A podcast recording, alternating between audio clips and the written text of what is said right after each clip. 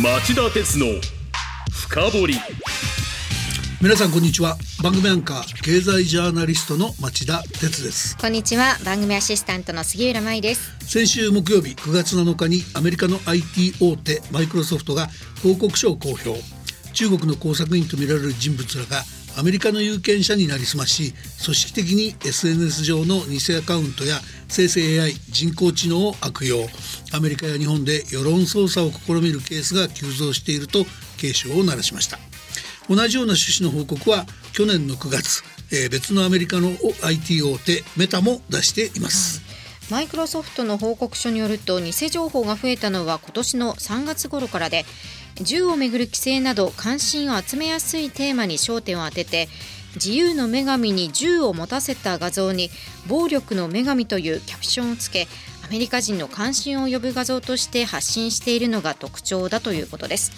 一方別のアメリカの IT 大手メタは先月8月29日フェイスブックなどを使って世論工作を図る中国拠点のグループの SNS アカウントを7700件以上削除したと発表しました。アメリカやその友好国に批判的な投稿が多く日本も標的の一つになっていたといいます。このメタの削除の発表でユニークだったのは、はい、中国の勤務時間中にフェイク情報の投稿が増え昼休みや夕食とみられる休憩時に減ることからどっかオフィスのような場所に人が集まって組織的に工作に従事している可能性があるんじゃないかっていう見方です。でこれ実はあの突拍子もないことじゃなくて、はいあの世論操作だけじゃなくあのロシアや中国北朝鮮からは数年前から日本に対するサイバー攻撃が増えていることも知られてますよね。はい、でそういうそのサイバー攻撃なんですが、はい、これらの国からの休日にはサイバー攻撃が減るっていう情報を、僕は当時の内閣サイバーセキュリティセンターの幹部からオフレコで聞かされたことがありました、まあ、そういう意味ではこうしたサイバー攻撃や世論操作っていうのはハイブリッド戦争の一形態とも言われていますし、えー、つまりそのリアルの軍事侵攻の前に増えるとされている面もありますしまたアメリカでは2016年の大統領選挙の時にロシアがプロパガンダを使って介入した疑いが報じられたことがある中で、えー、来年再びこの大統領選挙が行われることになってます。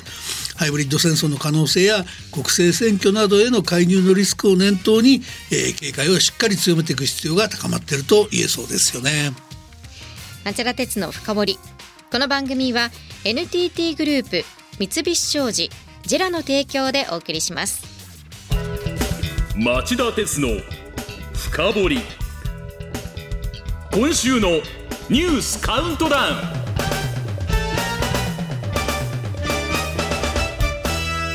えー、はい、えー、番組前半はニュースカウントダウンのコーナーです。まずはランキング外のニュースからご紹介しましょう。水曜日発表の8月のアメリカの CPI 消費者物価指数が去年の8月と比べて3.7%の上昇に FRB の利上げ再開を懸念する向きも。水曜日 EU ヨーロッパ連合のフォンデアライエンヨーロッパ委員長が施政方針演説。中国からの安い価格の EV 電気自動車の流入を問題視して中国の補助金の実態を調査すると表明。えー、ニュースカウントダウン続けます。5位のニュースはこれです。火曜日 NTT 法の見直しをめぐり総務省の審議会が通信4社の社長らからヒアリングを実施。NTT の島田明社長が通信機器などに電気ではなく光の信号を使うアイオン構想を実用化して日本の国際競争力向上に貢献しようとしていることを説明。研究開発の成果を過度に情報公開させる規制などの見直しを求めたのに対し KDDI の高橋誠氏らライバル各社の社長は現在のように NTT 保有インフラを安い価格で借りられなくなる恐れがあるとして規制全般の見直しに難色を示しました。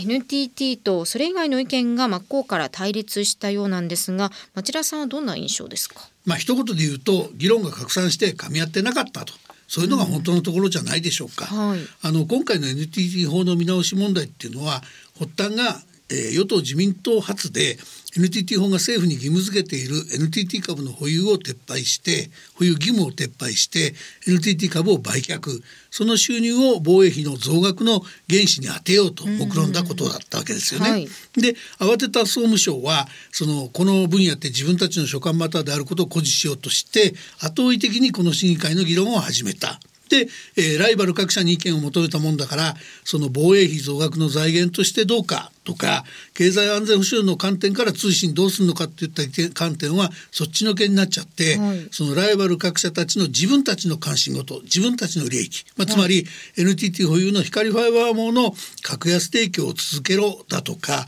NTT 保有の光ファイバー網を取り上げて、えー、別会社化しろといった議論が噴出してしまったと。ずれていってしまったということだと僕は理解してます。ではライバル各社懸念しすぎってことですか、うん、そういうふうに理解してもいいと思いますよ。はい、っていうのはその NTT はこれまでの記者会見で固定電話サービスを全国で広くあまねく提供するユニバーサルガムユニバーサルサービス義務っていうのを見直してその携帯電話を含めたブロードバンド通信サービスの、えー、提供義務に刷新しろということは言ってますけども、はい、光ファイバーもの事業者向けの提供については何も言ってないんですよね。で過去の経緯を考えるとあのこうしたその事業者向けの業務っていうのは NTT 自身にとっても利益になると言って NTT が始めた話で、今なお当然大切な収入収入源と考えてるはずなのであのライバルの方が疑心暗鬼になってピンと外れなことを言っちゃったと。でそういう話にマスコミもそのまま乗って、えー、面白おかしく報道しちゃったっていうふうに僕の目には映りましたよね。だから29年ぐらい25年ぐらい前に NTT って再販してるんですけど、はい、それをやる前の議論と同じようなことを聞いてる感じで、んなんか KDD やソフトバンクって成長してないんだなってがっかりしちゃいました。まあ、4位のニュースはこれです。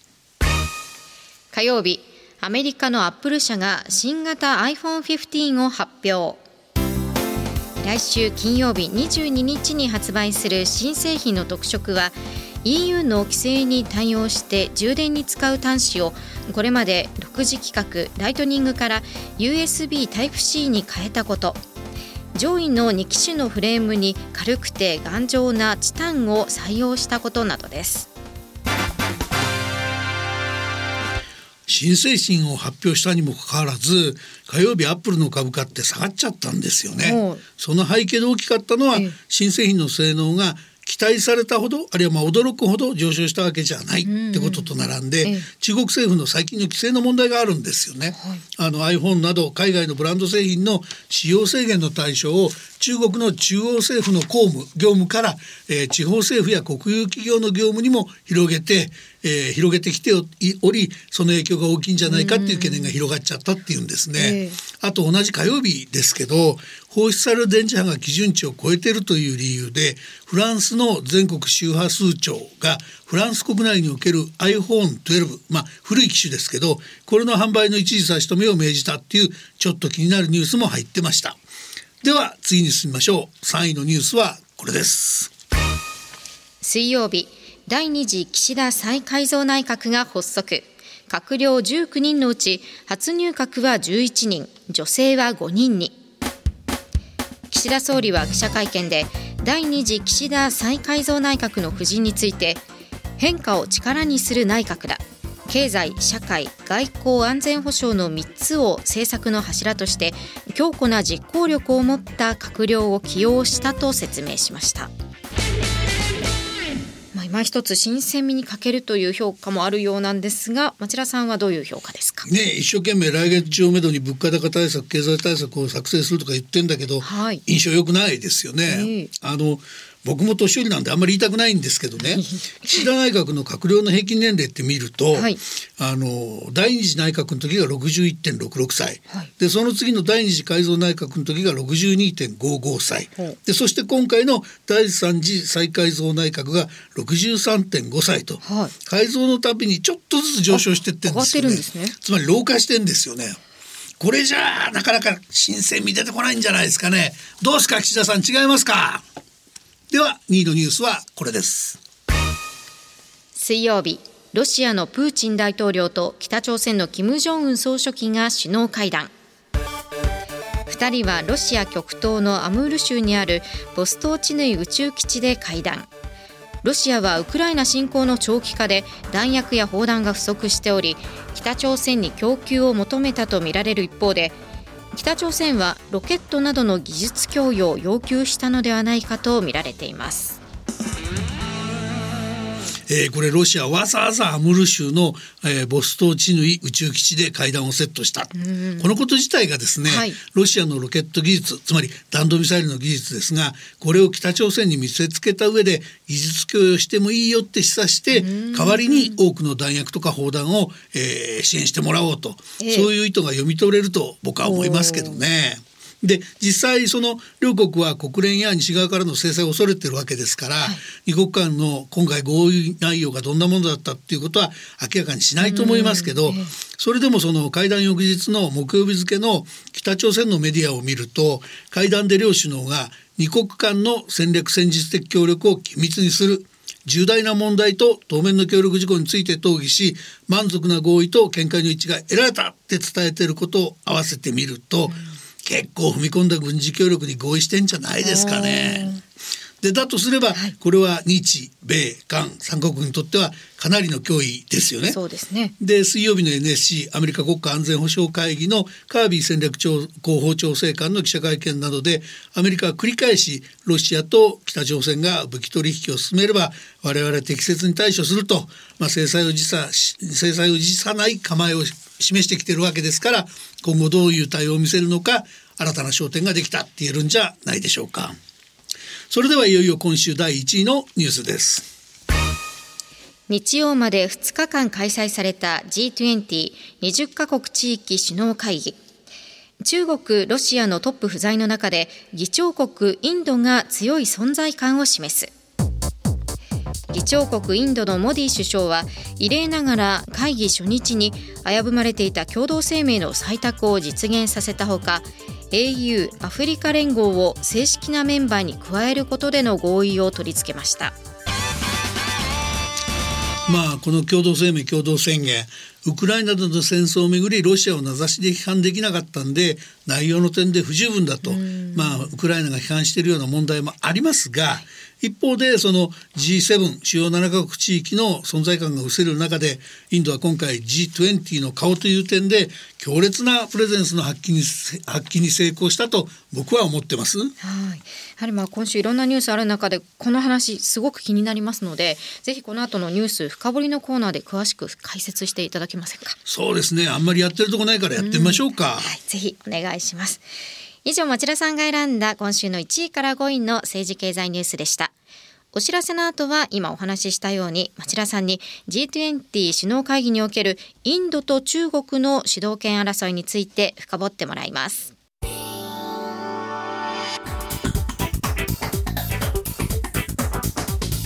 今日の深掘り。さて今日のテーマは？IMEC インド、中東、ヨーロッパ経済回廊の覚書も締結。8月下旬のブリックスの中国に代わって、今回の G20 ではインドが圧倒的な存在感を示した。はい、あのこのテーマをこのこのコーナーで取り上げてあの指摘しておきたいと思ってるのはグローバルサウスのリーダーの座をめぐってインドと中国が激しい主導権争いを繰り広げていること。でその中で今回インドがだいぶ得点稼いだんじゃないかということです。はい、あの国際政治の流れ見てるとえー、先月8月24日に、えー、閉幕したブリックス首脳会議こちらではアルゼンチンやエジプトなどの新規加盟を決めておりその点で中国の習近平国家主席が圧倒的なリーダーシップを発揮したと言われていました、はい、ところが、えー、今回、えー、先週の土曜日と今週の日曜日の2日間の日程で開かれた G20 首脳会議では習近平氏やロシアのプーチン大統領が欠席する中で議長国を務めたインドのモディ首相が圧倒的な存在感を示したと言われているんです。なんと、えー、モディ首相は G20 のタイミングに合わせてアメリカに IMEC、えー、インディアミドルイーストヨーロッパ、えー、エコノミックコリドールインド中東ヨーロッパ経済回廊構想というものについて覚書を締結したことを発表させるそんな離れ技もやってみせたんですね。うん IMEC ですか？はい。今回初めて聞く言葉ですよね。いや、それはそうですよ。僕も初めて聞きましたよ。ええというのは先週の土曜日、えー、G20 の首脳会合に首脳会議に合わせて誕生した新しい略語がこれなんですから。でこの IMEC の覚書にはインドアメリカを含めて8カ国地域が調印しておりインドアラビア湾をインドからはアラビア湾を経由してヨーロッパを結ぶものとのことで、まあ中国の一帯一路構想と対峙していく狙いが透けてますよね。でこの時間はこの IMEC 構想も含めてインドと中国が展開しているグローバルサウスの名手の座をめぐる激しい外交戦とその影響について焦点を当てていきたいなと思っています。はい、聞き逃してはいけない新しい動きということですが何からお話を始めましょうか？えっとまず杉浦さん先月のあの南アフリカで開催されたブリックス首脳会議あれを振り返っておきましょうよ。はい。ブラジル、ロシア、インド、中国、南アフリカのブリックス5カ国は先月22日から3日間の日程で南アフリカのヨハネスブルクで首脳会議を開きました。新型コロナウイルス化を挟み対面のブリックス首脳会議は2019年以来4年ぶりのことでした。会議ではロシアのプーチン大統領がウクライナでの戦争犯罪容疑で ICC 国際刑事裁判所から逮捕状が出ており逮捕される可能性からオンラインでの遠隔参加にとどまる中で中国の習近平国家主席が主導してきたとされるブリックスのメンバー拡大が議論され難色を示しているとされていたインドとブラジルも賛成に回りアルゼンチン、エジプト、エチオピア、イラン、サウジアラビア、UAE の6カ国のブリックスへの新規加盟が認められました。つまりこのブリックス首脳会議の段階まではアメリカと過去数年激しく対立してきた中国の習近平国家主席が、えー、ブリックスやグローバルサウスで圧倒的な存在感を放っていたっていうことですよね。うんえー、じゃあ次に、えー、今回の G20 の動きをもう少し詳しく紹介してください。はい、まあ内容はともかく取りまとめは困難だと見られていた首脳宣言をいきなり開幕直後の首脳会議の初日に採択してみせてインドのモディ首相の手腕はなかなかだとすごいんじゃねえかという評判も呼びましたよね。はい今の町田さんが指摘した内容はともかくという部分なんですが首脳宣言はウクライナ情勢についてすべての国は領土獲得を目的とした武力による威嚇や使用は慎まなければならない。核兵器の使用や威嚇は許されないなどと明記しましたし食料やエネルギーの安全保障に負の影響を与えていることも指摘しました。しかしロシアを名指しする記述はありませんでした。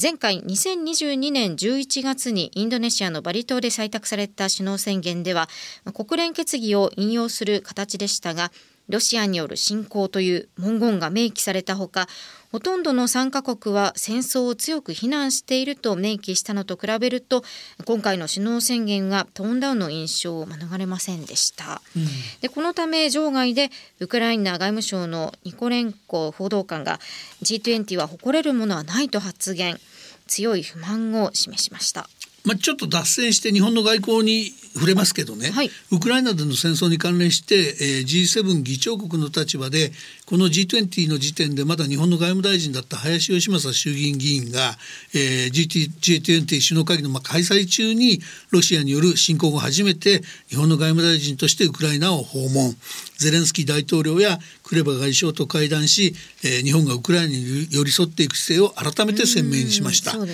まあ、あれは外交的に非常に良かったと僕は思います。で話を、えー、G20 の首脳宣言に戻しましょう。宣言のあの他の部分についても杉浦さん紹介してください。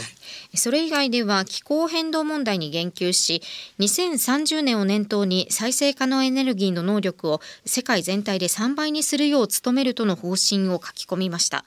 アメリカ政府によるとこうした記述は G20 首脳会議として初めての記述で G20 として一致したことは評価できるということです。あと G20 もグローバルサウスの国々との連携強化を打ち出すことに成功したと言えそうですアフリカ連合を正式なメンバーに加えることでも合意しましたえー、議長国インドのモディ首相が提起し賛同を得たものでグローバルサウスと呼ぶ新興途上国の声を取り入れる狙いがあります。まあ、G20 なんていうと気候変動対策でいうと、まあ、主級派っていうか反動性あの反対勢力だったわけですよね。なのでこれやっぱりそのウクライナの戦争以外の部分にを見ていくと G20 首脳 G20 首脳宣言でかなり評価できる部分があって、うん、え議長国インドのモディ首相は、えー、相当のリーダーシップを発揮したと評価できるわけですね。さあお知らせの後は G20 首脳会議のタイミングで飛び出した IMEC とは何かまたこの間中国やロシアは何をしていたのかという点を深掘ってもらいます。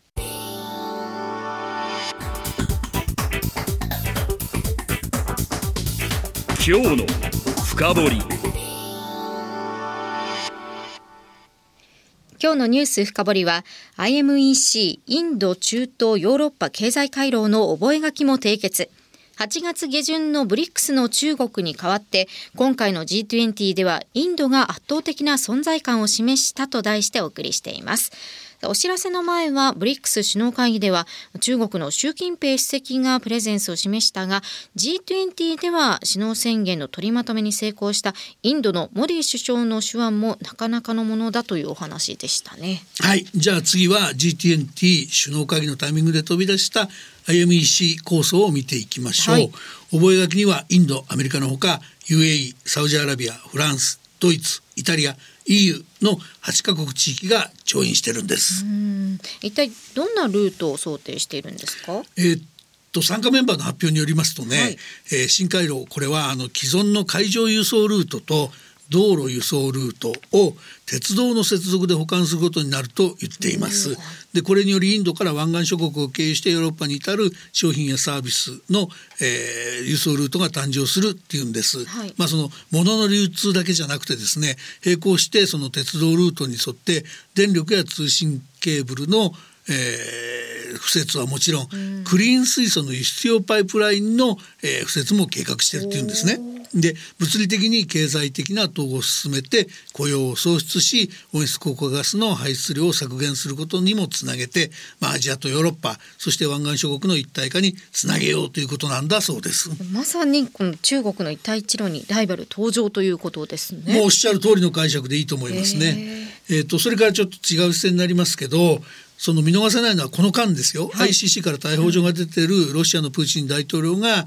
まあ、そのインドに来れなかったのは、まあ、まあ分からないこともないとして、はい、国内の災害対応に追われたなどということが言われている中国の習近平国家主席も欠席してますよね。これグローバルサウスの名手はどこかを争ってる時に出席できなかった2人の胸中は穏やかじゃないんじゃないでしょうか。はい、そしてその習主席の代理として、えー、出席した中国の李強首相は散々な目に遭いました。はい、李強首相は今回の ASEAN 東南アジア諸国連合の関連首脳会議と G20 首脳会議への出席が3月の首相就任後の海外での国際会議デビュー戦でしたがアメリカのバイデン大統領と立ち話をしたのを除くと中国外務省が、えー、今週月曜日朝までに発表した個別会談の相手はイギリス、イタリア両首相と EU のミシェル大統領、フォンデアライエンヨーロッパ委員長の4人だけだったということです。そうですね。習主席が去年11月にインドネシアで開かれた G20 首脳会議の際にアメリカのバイデン大統領やフランスのマクロン大統領ら10人を超える首脳たちと会談したのとは大きく見劣りしました。しかも内容っていうかですね、はい、そのイギリスとイタリアなんですけど、うんえー、決して前向きと言えるような会談だったわけじゃないんですよね。はい、イギリスのスナク首相は李強首相との会談で中国のためにスパイ活動をしていた疑いで2人のイギリス人が逮捕された問題についてイギリスの議会制民主主義に対する中国の干渉だとの懸念を伝えたと明らかにしています。それからイタリアのメロニ首相も中国主導の一帯一路からなんと離脱する意向を伝えたとのことなんですね。はい、習近平主席や、えー、プーチン大統領が出席しなかった G20 の今回 G20 の首脳会議今回の首脳会議は両国に代わってインドがグローバルサウスの名手として認知され始めた会合というふうに将来の歴史家が位置づけてもおかしくないそんな国際会議だったのかもしれませんね。以上今日のニュース深掘りでした。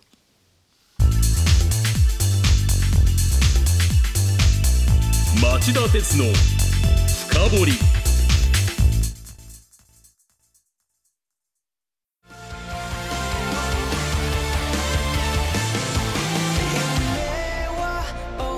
本気で夢を追いかける時新しい一歩を踏み出す時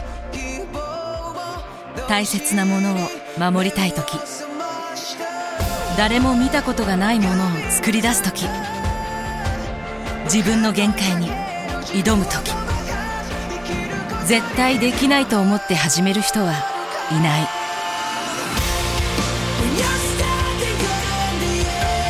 絶対なんて誰が決めた